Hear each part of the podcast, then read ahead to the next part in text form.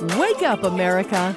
It's Morning Air with John Morales, Sí, señor. Sarah Tafoya, Merry Christmas! and Glenn Lewerenz. That's how I know. This is Morning Air on Relevant Radio and the Relevant Radio app. Oh, it's Monday morning. We all sound like uh, that baby, perhaps, is about as much as we can muster. But we'll we'll have to do more than that, and we will. We will. It's uh, Glenn in for John, along with Sarah today on Morning Air. Thanks for joining us here on Relevant Radio and on the Relevant Radio app.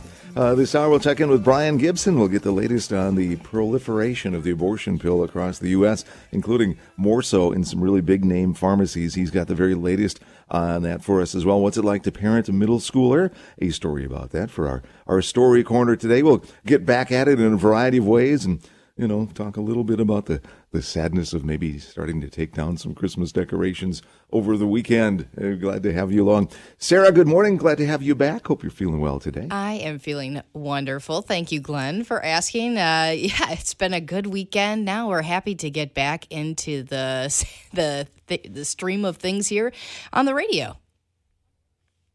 Back to uh, back to school in full force for kids. It seemed like uh, you know in parts of the Upper Midwest with so much snow last week, uh, Christmas vacation got extended just a little bit. But we are looking, ladies and gentlemen, at a full week of school, a full week of work.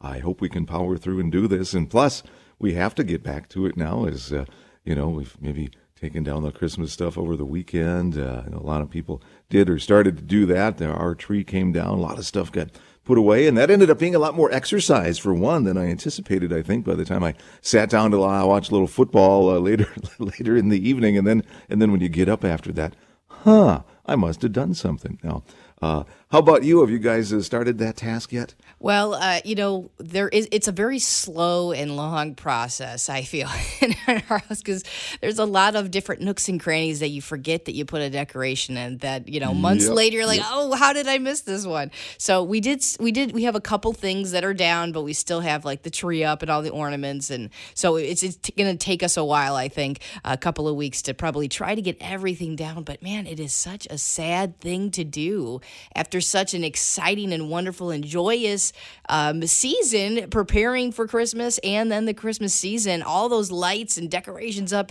Man, does the house look boring after that? So I'm never in a real big rush to kind of get that down because it kind of is back, to, like you said, back to business as usual. It's it's not it's no fun anymore.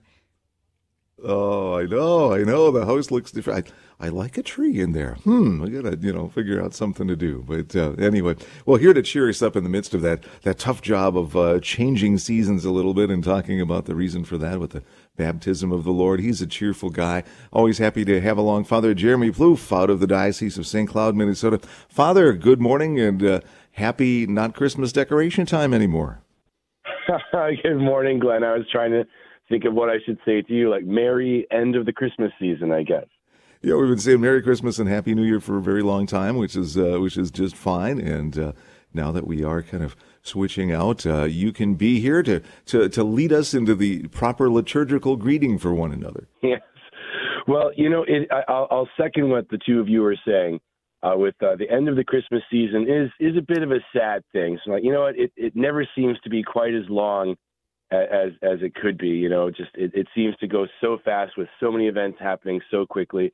And I think this year, especially with Christmas Day being on a Sunday, it just seemed to truncate the season all the more. And, and so it is sad to so quickly say goodbye to such a wonderful season and such a wonderful time of the year. And, and then to just get right back into ordinary time and, and lots and lots to do. Uh, but you know, it, it's fun though that the church doesn't send us away with, with just no ceremony, and we're starting off today with the feast of the baptism of the Lord, which which is a really great way to say, you know what, we're moving on from the Christmas season into ordinary time, and to get us started, the church gives us this great day. Absolutely, and uh, we celebrate baptisms, right? Whether it's in the family or another one at church, always fun to see often the, the babies, right? Uh, how uh, how they giggle and squirm or cry when they uh, they get the water on them. But uh, we think of our Lord baptized as an adult. But we're going to dive into that, no pun intended, a little bit with the work of John the Baptist. And John was surprised that he was called upon to do this. Yeah, absolutely, and and it's it's um in in the different accounts of the gospel, it, it's interesting how that plays out.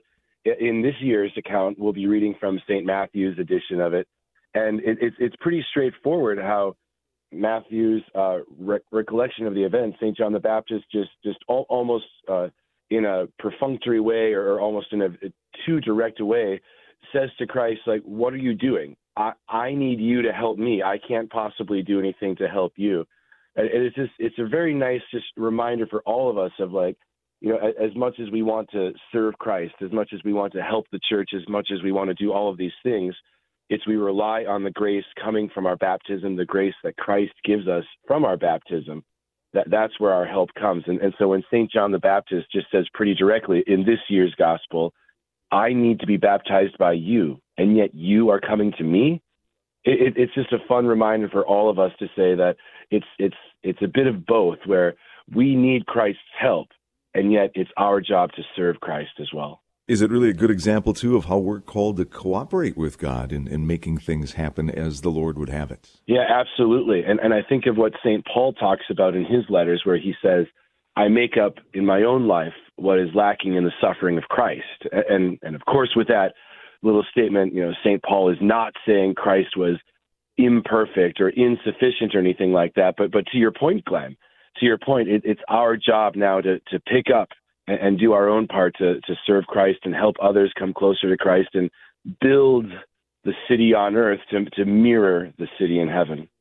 Talking with Father Jeremy Plouffe today about the baptism of our Lord as we move ahead in the liturgical seasons here, as we put away some of the, the Christmas things, but looking at the baptism of our Lord and, uh, and how that was necessary. Also necessary for the story uh, in, in, terms of, uh, again, fulfillment of prophecy. Right, right. You know, and, and it seems all too quick that that the infancy narratives in the gospel just sort of come to their abrupt end.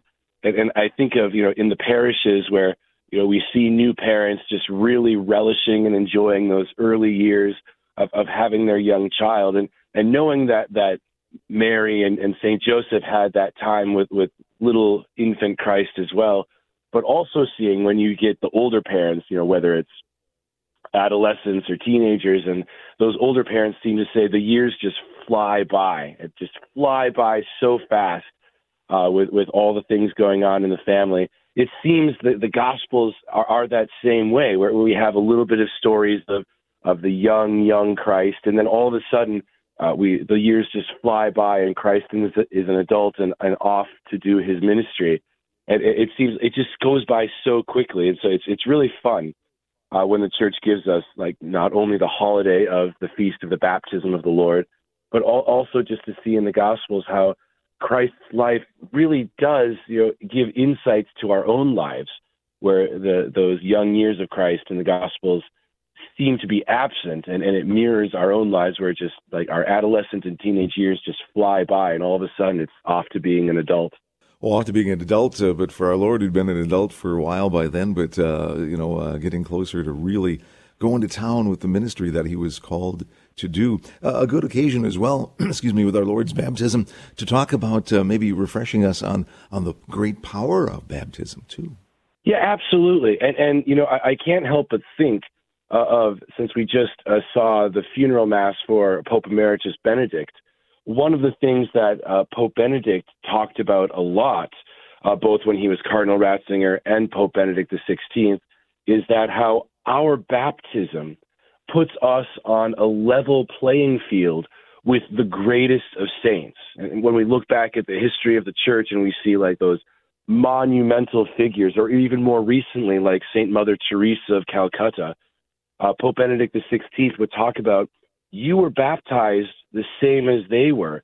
And so there's nothing stopping you from being the greatest saint as well. And I think that's that's really really inspiring. It, it's the first sacrament we all get, and then just to hear that nice reminder, you know, any saint that you can think of, the greatest saint, the saint that inspires you the most, got their start by getting baptized. And, and and that's what's so moving for me, I think, too, when I baptize, whether it's an infant throughout the year or, or maybe at the Easter Vigil where we baptize adults. It's it's so inspiring to say like, okay, you now have the same opportunity as the greatest saint, any doctor of the church, from your baptism, you're on level playing field with those great saints. And like, let's not miss the chance to step up to the plate and do the same types of things that those great saints did. Father, we have listeners who may have been baptized as adults. Certainly, most likely had small children in the family baptized as well. And of course, being in the baptism business as a priest, talk a little bit about uh, maybe some of the uh, experiences or stories of people who've been baptized as adults coming to realize the, the sin wiping away power of baptism. Absolutely, and it's it's really marvelous when when we're going through the preparation. Usually, RCIA, the Rite of Christian Initiation for adults, and and you can see the change over those weeks of getting people ready for their baptism as an adult to where, where like you can almost see the wheels turning in their head of like oh i get it. I get it now. Like i have a brand new start and, and a, a new opportunity that shouldn't be wasted. It's really really inspiring. And for me like when i've done rcia and you see those last couple of days before the actual baptism it, it's almost an urgency that you can see in, in most people. Like, I, I really want to get baptized. I'm so excited. I can't wait.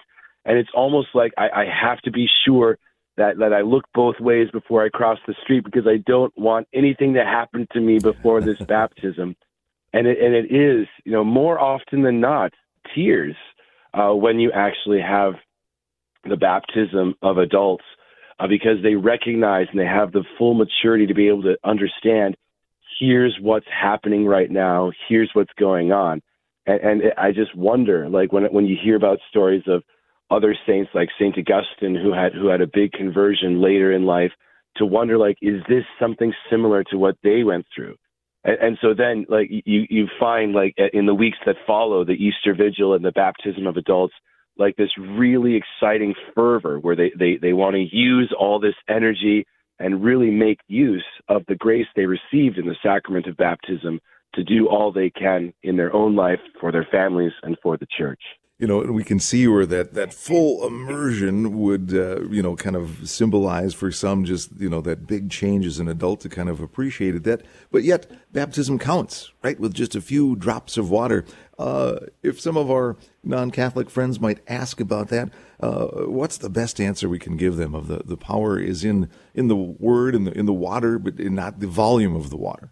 Yeah, ab- absolutely. I, I think of the story of, of Saint Philip in Acts of the Apostles where they're just sort of driving by and and, and they they see uh, uh, some water and it's a little unclear like is this a giant lake or is this a small puddle and what are we going to be able to do and from there you just sort of hope like well there if if if you have a giant lake is your baptism more effective than if you have a small puddle right if it, at some point we have to say you know we have water and, and that's what the, the Acts of the Apostles story tells us. Look, here is water. What is to prevent me from being baptized? And, and that's where I go, right there in the Acts of the Apostles. Look, here's water.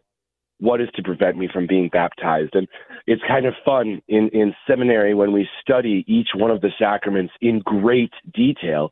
One of the questions comes up like, well, what happens if you only have a small amount of water? What would it count to say like, well, all we can find is the dew on the grass? Is that good enough? And and I, I think the point is here, what are we doing to be able to have baptism? And and the Acts of the Apostles story just simply says, look, here is water. What is to prevent me from being baptized? Sounds like if you got water, you got something good enough.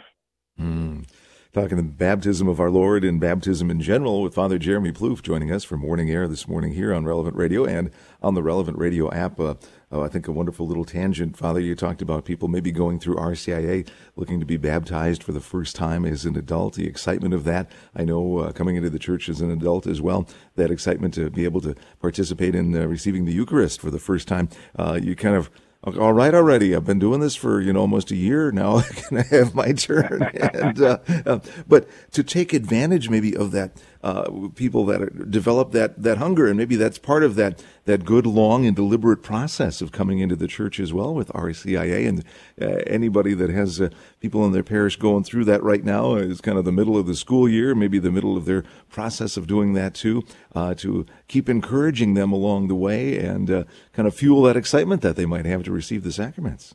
You know, absolutely, and I think that's part of the point as well. Is is uh, to, to to show them what the greatness is. I mean, I, I think if you were going to say to uh, any school kid of like, hey, why don't we just give you your high school diploma now?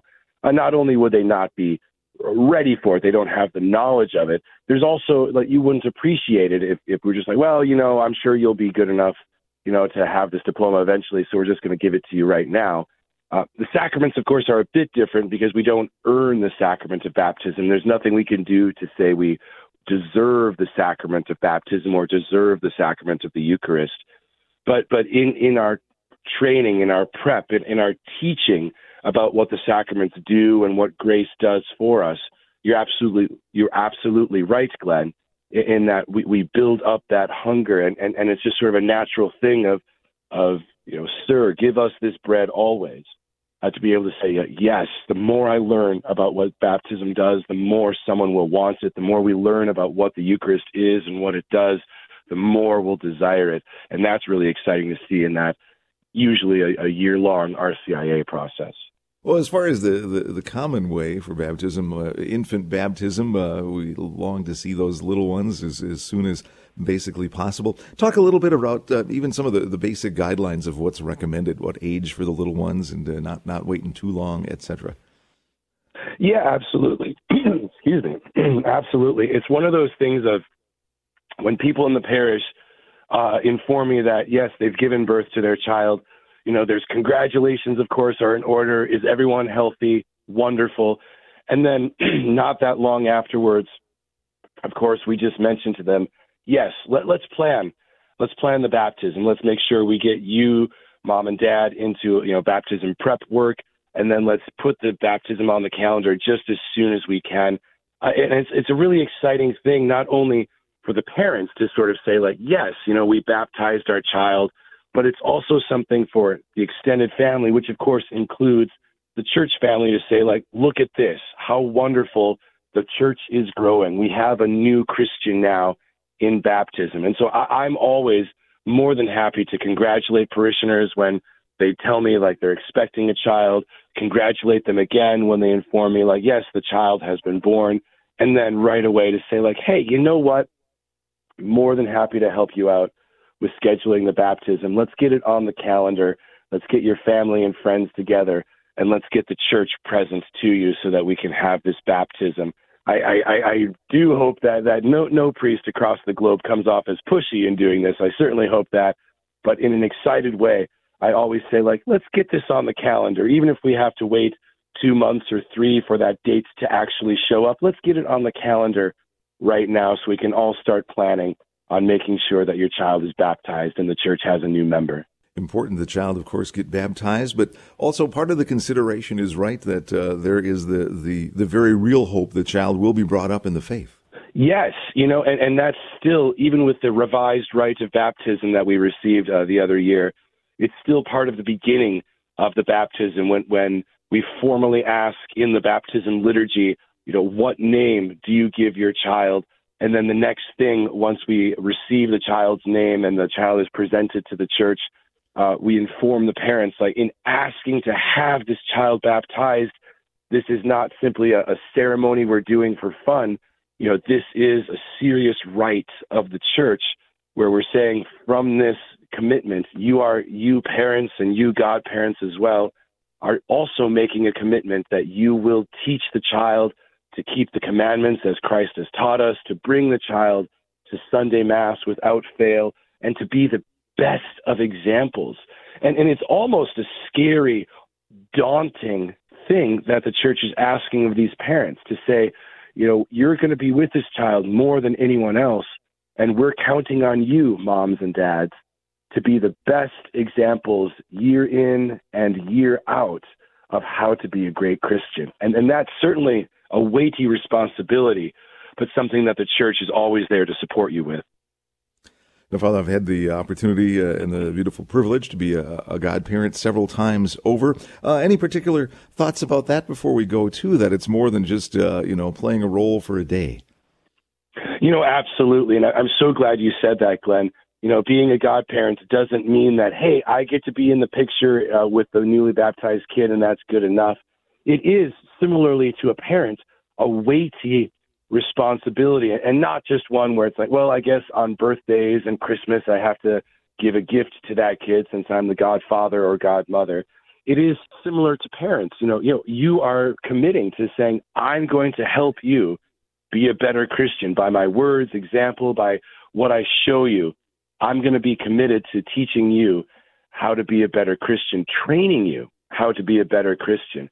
I mean, it, it's really sort of like the child is your intern for all those years of growing up, and then you are supervising the the ongoing education. And it, it, again, a weighty responsibility, but hopefully a fun one as well, where you can plan events where whether we're just going to have a fun afternoon, but our conversation can continually be punctuated by like, hey, let's talk about the faith. Hey, let me just say I noticed you doing something that you shouldn't be doing. Hey, can I correct you in that as a good godparent ought to do? It really is something that can support the parents in being Christian parents and of course make a huge difference in the kid's life as well.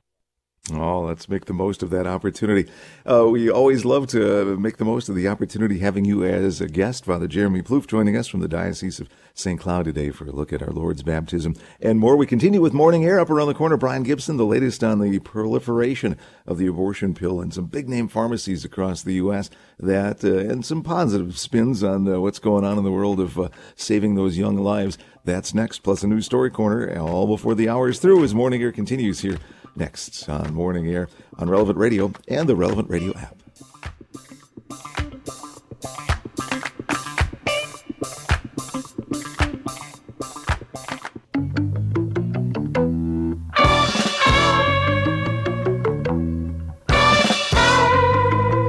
This is Morning Air, your home for faith, fun, and news in the morning. Jump into the conversation. Call 888 914 9149. Good morning. Thanks for joining us. Morning Air is on here on Relevant Radio and on the Relevant Radio app. Glenn and Sarah in for John today. Thank you so much for joining us. Still to come this hour, a story about being a parent of a middle schooler. It's, it's not a Halloween show. That can be a scary thing. it's early early January show. Sarah, in my hot little hand here, I have a, a 50 year old piece of cardboard. And no, it's not an old box. It might have come in a box. It might have come in a package wrapped tightly next to some brittle but beautiful smelling bubblegum because it is a 50 year old Minnesota Twins Harmon Killebrew baseball card. Right here in my hot little hand. The corners aren't too bent, so I should be careful. That might make it worth a little bit more as we talk for just a minute about collecting stuff. How about that? His is a pretty good. I, your I'm husband would be do- impressed, wouldn't he? Do Huh? you have a glove on? That seems like that's you should you should be in a storage unit with like a steam vent or something, like a bright light or something that's keeping it in good condition. I don't know. I hope it's not the hand you had breakfast with, with uh, just the crumbs and stuff on there. That doesn't seem like that's safe there, Glenn. well, you know, I kept him in a shoebox forever, and then, you know, I know the serious collectors. They've got the little, even the little hard plastic cases for each individual card that can be worth hundreds, sometimes thousands of dollars, or sometimes, you know, 50 cents if they're the guy nobody's heard of, and there's a lot of those laying around.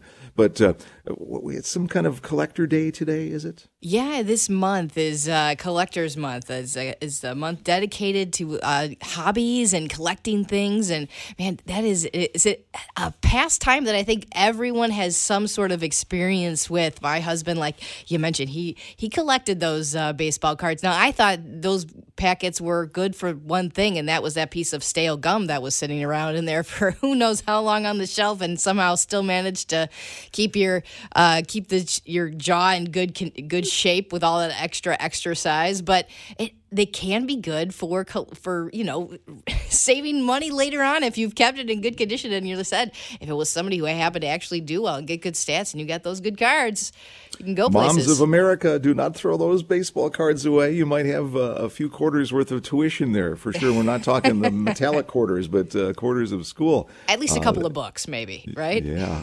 How about you now? If it wasn't the baseball cards, uh, what did young Sarah like to collect and hang on to? Yeah, you know what? I, I did collect uh, books. So there's certain series of books that I was into, and I did keep a good collection of that. And uh, I guess I, I was into it and not into it. I didn't have like a serious hobby that I was into for a good period of time. But when I was when I what you know went through little spurts where I was into something, now Goosebumps was a thing I was really into. So a good collection of those books, which I uh, have been trying to get my some of my kids to listen to read and listen to the the stories with of that because uh, I, I just was always into something that was scary. I don't know what. I don't know what that is.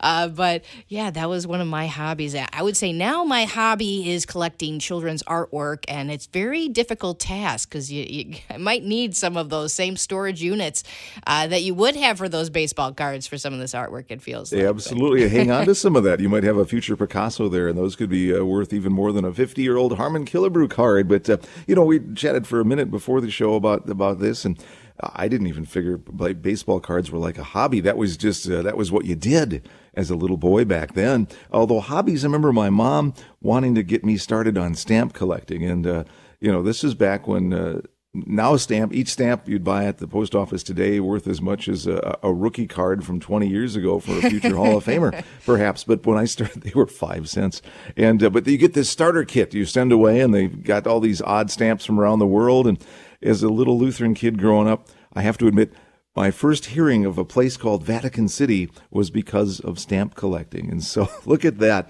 pointing toward my eventual faith all those years ago. But thank you anyway, Harmon Killebrew. Hey, we want to say thanks for your time for joining us this morning.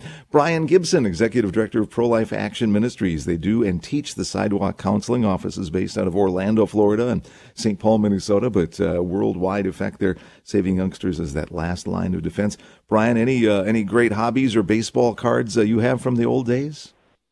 Oh my goodness, the things that I collected as a kid, I wish I still had. Mm. no, no, no, no, nothing kept in, into adulthood, unfortunately. But you know, growing growing up in a large family, I've got uh, uh, seven brothers and a sister, and growing up with a lot of younger brothers, uh, those those things that uh, us older brothers would have been collecting either got handed down or got destroyed by younger brothers. So, so long gone. Well, all right. Well, let me carefully put away this probably expensive Harmon Killebrew card here, and we'll begin to uh, talk about what we uh, brought you here to talk about a little bit today. Not as uh, happy or fond a memory as, as baseball cards, but the sad and current reality of a place we might go to buy baseball cards, the local pharmacy, or uh, you know, it was a convenience store when I was a kid to, to snap up those cards. But as easy to find as baseball cards now that abortion pill.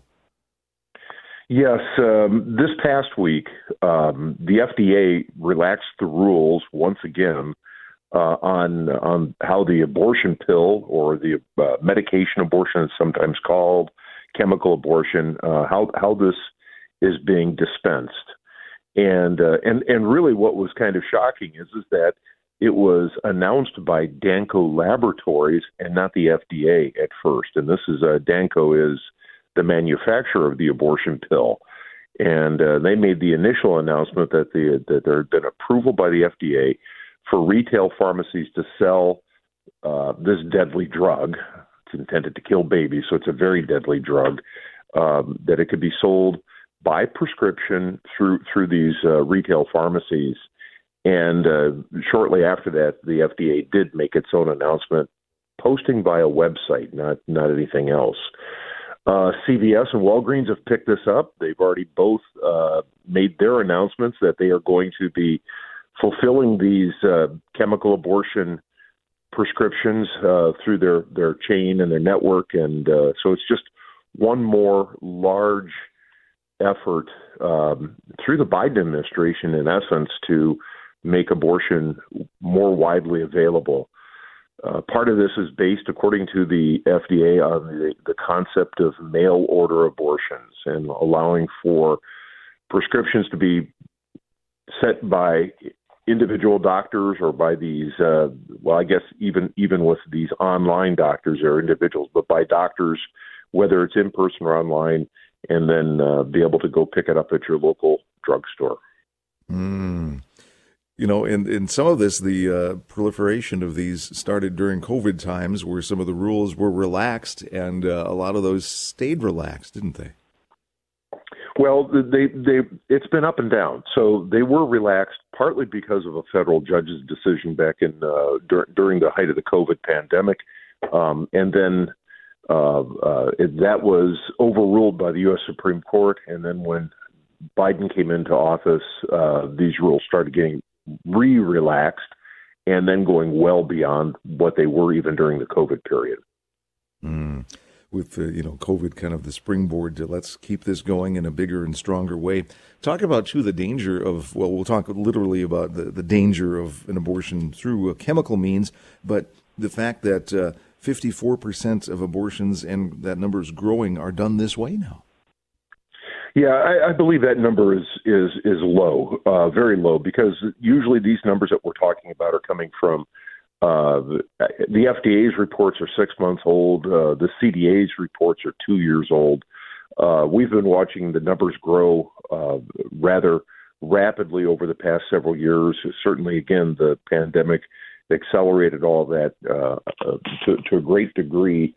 And so I, I know in the states where reports are a little more thorough than they are in the rest of the country and where they um, where they come out much quicker. Minnesota being one of those where I live, uh, we're seeing that we're in the 60 to 62 percent range for the abortion pill as of 2021, the end of 2021. So, uh, 2022, we we just have to guess that it's just increased that much more. Talk about the challenges posed uh, to groups like yours. You do sidewalk counseling, so important to be that last line of defense as uh, women physically walk toward those abortion centers. Minds are changed, babies are saved, thousands of children saved, uh, let alone countless generations from those children over the years. But uh, now, in this world of more and more abortions being done, uh, sort of quietly at home uh, with an abortion pill. What are some of the new strategies to, to help women realize the choice for life is the right choice? Well, that is the challenge. It, you know, how do you reach out to women who never go to an abortion facility where we have traditionally been for the past almost 42 years uh, outside these facilities, uh, praying and, and reaching out to them? Um, and and I think that's the challenge that, that the whole pro life movement is still struggling with with this uh, serious increase in the use of the abortion pill, uh, especially with these type of things happening at the FDA that allow it to be done. Um, so you know, completely behind closed doors, and um, it, it, ends up being we need we need to be able to reach out to the women in, in new ways. We need to reach out to them via the internet and and and uh, advertising and things like that. That for the pro life movement that struggles to raise enough money to exist sometimes, uh, those those are far more expensive means of trying to communicate. Talk about the the the need uh, for equipping women often, but anybody to be able to discuss with friends and those close enough in their circle that might share an unplanned pregnancy with them to be able to talk about the reasons for choosing life. Well, the, yes, and that that uh, is part of the strategy. Of course, is is word of mouth is is something that we can do uh, without much expense involved, and, and can be done widely. And uh, teaching at, at churches and in in other social circles where we have the opportunity to to teach is is a very important factor. The I think the number one issue is that with the abortion pill in particular, that even if a woman takes the first pill it can be reversed. And it's a simple process. It's a time. Uh, it, it's become a very uh, uh, uh, powerful option where there have literally been thousands of babies that have been saved since this concept first came into into use just uh, five or six years ago. Um, so the abortion pill reversal, and it's easy to get to. There's a there's a website called abortionpillreversal.com. Uh, so that's one thing. The other thing is, is though, is to uh, you know, if we know that somebody is thinking about having an abortion, whether they've actually decided to to do it or not. They're at the point where they're considering it, they're pondering it. Um, our work as followers of Jesus Christ is to offer them love and hope and truth, and not necessarily in that order. Truth and hope and love may be the order, but the the we need to be able to tell them that that we will help them ourselves, you, myself, anybody would be willing to step up, that our churches will help, that there's, uh, I know overwhelmingly, uh, parishes and dioceses across the United States have made very clear uh, uh, statements that they will care for anyone who's in a position where they need help. Pregnancy help centers are, uh, you know, they outnumber the abortion facilities by by something like 10 to 1 or some number like that so uh, there's a large number of pregnancy help centers all across the United States where you could always get information, bring a woman to get that free pregnancy test, get the ultrasound done, and and then offer all the support that that the woman needs. So it really comes down to is is being a good, willing person to offer the love of God and to stand true about the unborn. Brian Gibson with Pro Life Action Ministries is with us this morning on Morning Air here on Relevant Radio, giving us the truth about the abortion pill. We'll talk about that survey out of Italy that shows how truly dangerous it is. That and more when we continue next here on Relevant Radio and the Relevant Radio app.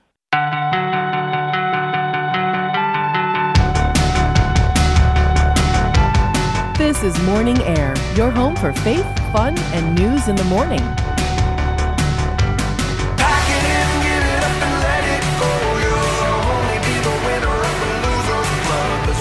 Morning Air continues. It's Glenn hanging out with Sarah and for John today, and we continue our conversation with Brian Gibson, Executive Director of Pro Life Action Ministries.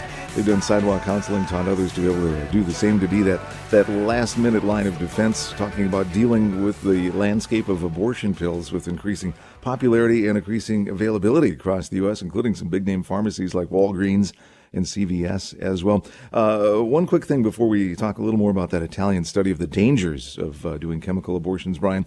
Uh, when we talk about that ability to reverse uh, the effects of that first pill and the two part, two pill process, it just really speaks, doesn't it, to what a fine line it is with the women ready to make or not that life or death decision.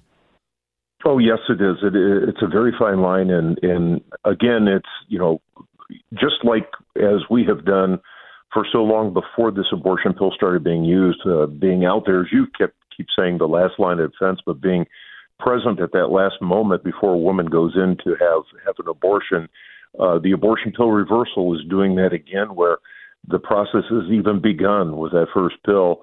But uh, but because this uh, this regimen that's been developed by the abortion pill uh, or the reversal network that uh, that they're capable of uh, aiding women and negating the effects of that first pill and saving that baby's life. But in in the whole process, I imagine you're never far from realizing what a, a narrow, fine line it is that these women are walking that are sort of but not completely abortion minded and you know there is that moment that they need to decide that make, make that decision that life or death decision and obviously being on the sidewalk uh, is one of those ways to help them in that, that literal moment. Well, yeah, and I, I think it's important to understand for everybody to understand that the, the woman's not thinking life or death. She's thinking about her her her situation, or circumstances, the reasons why she cannot go forward with a baby in her life. That's all she's thinking about. So, getting past that, getting her to think beyond that, and to understand the life of that child that's within her is is the key to to saving most lives when we're either on the sidewalk or even doing any other place where you're able to reach out to the woman. Mm, absolutely beautiful and necessary work to be done. Hey, let's talk, as we promised, a little bit about the the effects of this survey from Italy, talking about how dangerous it is for the woman as well, of course, as as the baby with chemical abortions. Well, first, I think it's important to understand that we don't have studies like this done in the United States, and this has been something we have seen when it comes to looking at the negative effects of abortion, the complications to abortion, studying it has never been truthfully done in the United States. You have to go to places like Italy and, and even Eastern Europe to start seeing these. But in, in Italy, though, they've had several studies on this. The latest one, an observational study, is showing that uh, 40% of women experience severe pain when undergoing um, the abortion pill abortion. So uh, uh, again, this this this large number. Previous studies done in 2015 and 16 uh, were very similar, a little bit higher at that time with regard to severe pain, but still well within the same range as this current 40% number that uh, that came up. And um, I, I just I think of I, I think maybe many of the listeners saw the movie Unplanned, and there's a scene in the movie, and it just comes to my mind very quickly of when Abby Johnson is in her own bathroom undergoing an abortion pill abortion. And um, and and I've been told by medical professionals that the depiction of the pain and the the uh, the turmoil she's going through in her own bathroom is is very accurate, and uh, so here we have studies that are showing it as well. Mm that movie portrays it in just a, a horrifying way, and uh, you know, once again, reminding people this this is not an aspirin. You know, you just take it and the headache goes away. You know, the pregnancy goes away like a headache would go away. Not at all. And uh, you know, we know the abortion industry very callous, which the with which the way they, they handle so many aspects of, of what is done, and, and this as callous as they get. You know, here's here's something that allows you to go through this horror movie yourself at home Mm-hmm. Yes, yes, and you know, it, it, it, and it's not just that there there can be horrible pain. There can be far greater complications to this, um, and this is where the problem comes in, where the FDA has allowed for mail order abortions and being uh, delivered through uh, the pharmacies, the the local pharmacy, and so forth. Is, is that the complications to this include death and if the conditions of the woman are not identified in this pregnancy properly, such as an ectopic pregnancy, as well as other cases with Rh factor with the blood and so forth, it can be fatal. Uh, we know that there are at least 28 reported deaths by abortion pill uh, as of June 30th, 2022, according to the FDA. Um, those are ones that have been reported that we know of. And so uh, you know, uh, the and and the complications are just great and multiple, and it's far more dangerous than even a surgical abortion. Hmm. And again, to be done on one's own so often. Abortion mm-hmm. providers kind of licking their chops at the ability to think of this, the abortion pill prolifer- uh, plur- I've said it pretty well so far. Proliferation uh, across the country into states where abortion now, since the overturning of Roe v. Wade, is now illegal, uh, licking their chops at this ability to to get that in there. Uh, that's uh, currently possible in some states, but not all states. Texas, which for long has been a great pro-life leader as far as states go, is outlawing this, aren't they? Well, the laws in Texas that have been written so far uh, prohibit even the uh, these pharmacies from being able to to provide prescription filling of of these abortion pills. So in Texas, this won't be happening. Other states, like I, I know in South Dakota, that there are some very severe limitations on the use of the abortion pill. So I don't know that they can be done through the pharmacies in in South Dakota. I, I would believe they cannot. Uh, I would imagine there's several other states as well that are similar, where they've already passed legislation that uh, either com- restrict it or ban it entirely, and therefore it's not going to be sold within their state. Now, women can readily, you know, whether it's leaving the state to go to a border state for an abortion, like is happening in our state, where they come to Minnesota from the surrounding states, or uh, if if they're getting it through an internet supplier, uh, they may be just getting it by mail and nobody knows. And that's that's where I think the abortion industry is really uh, looking at this is why they they wanted they pushed this they got it through the FDA. Um, just you know, if you're doing it mail order, how does anybody know it's been mailed to this person's home, even if it's in the heart of Texas? And uh, and so this is this is going to be a a, a big challenge for the pro life movement uh, in the coming years. Uh, with just a couple minutes left, Brian, uh, asking you to, to look ahead. We're just a couple of weeks away from the uh, the traditional national national March for Life. Uh, that'll look a little different this year. Uh, it was a, a, big year for life in the past year, but some new challenges and even stronger challenges in some states are on the horizon. Uh, what what's coming up as far as you look ahead to 2023? Well, I think uh, uh, there's going to be a lot of efforts in states across the United States to either overturn already in place bans on abortion in, in the 15, 14, 15 states that have that right now. There's going to be efforts to uh, to solidify abortion in the states that have already stated that they want to continue uh, with with full on abortion. New York, California, Minnesota, Illinois, and so forth. Um, and and then the states that are kind of in between right now, where the the, the, efforts in those individual states are just going to be uh, just turned up quite a bit uh, as far as the need to try and pass legislation that protect life. Um, and of course, those that are seeking to end lives will be increasing their efforts as well.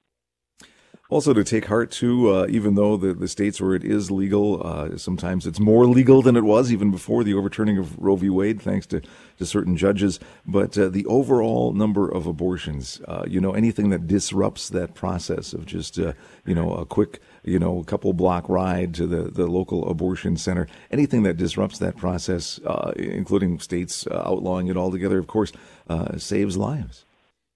Absolutely. And and the state of Texas is reporting that virtually no abortions are taking place within its borders. Now, I don't know how accurate that part of that information is, but we're talking about thousands and thousands of babies a month that are being saved if that's true. Hmm. Great news there, and uh, that's something. And, and another thing too, and we've yeah. talked about this through the years, as we've had uh, great occasion to, to talk uh, with you and, and the work you do through Pro Life Action Ministries. Is no matter what the law says, people will still seek out abortion, whether it's legal or not, in a, in a given spot. And so ultimately, we need to win those those hearts and minds. Yes, we do, and and that's where uh, uh, an all-out effort of of people being willing to share the truth about the unborn and about life and about hope and about God. Uh, the more we do that, the the more lives we save.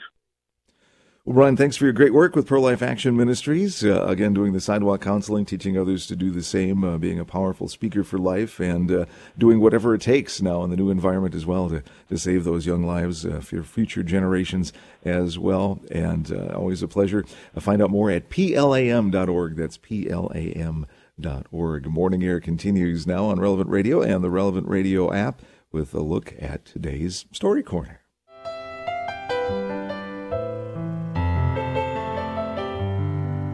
Our story today comes from Love What Matters, called Parenting a Middle Schooler is like realizing in the middle of the day when your child is at school that she probably forgot to make sure her black pants are clean for the band concerts, which is tonight. And then thinking to yourself, well, I'm not bailing her out. That was her responsibility. If her pants are dirty, they're dirty. But then thinking, ugh, she's such a good kid and she's allowed to forget things. Followed by, but what lessons am I teaching her if I save her in every situation like this? But also, my mom would have totally saved me and washed my pants, and I turned out to be a well adjusted, fully functioning, independent adult. However, you did remind her multiple times, and no one appreciates all the 900 things that you do for them all day around here. But you'll stress over this all day knowing you could have just washed them and avoided the drama later. So, after all that, you go upstairs and rifle through her laundry, and sure enough, you find her black pants at the bottom of the pile, so you toss them into the washing machine. And you feel better knowing that she'll be ready for tonight's. But you also have every intention of making sure that she hears about how this should not have been your job to remember.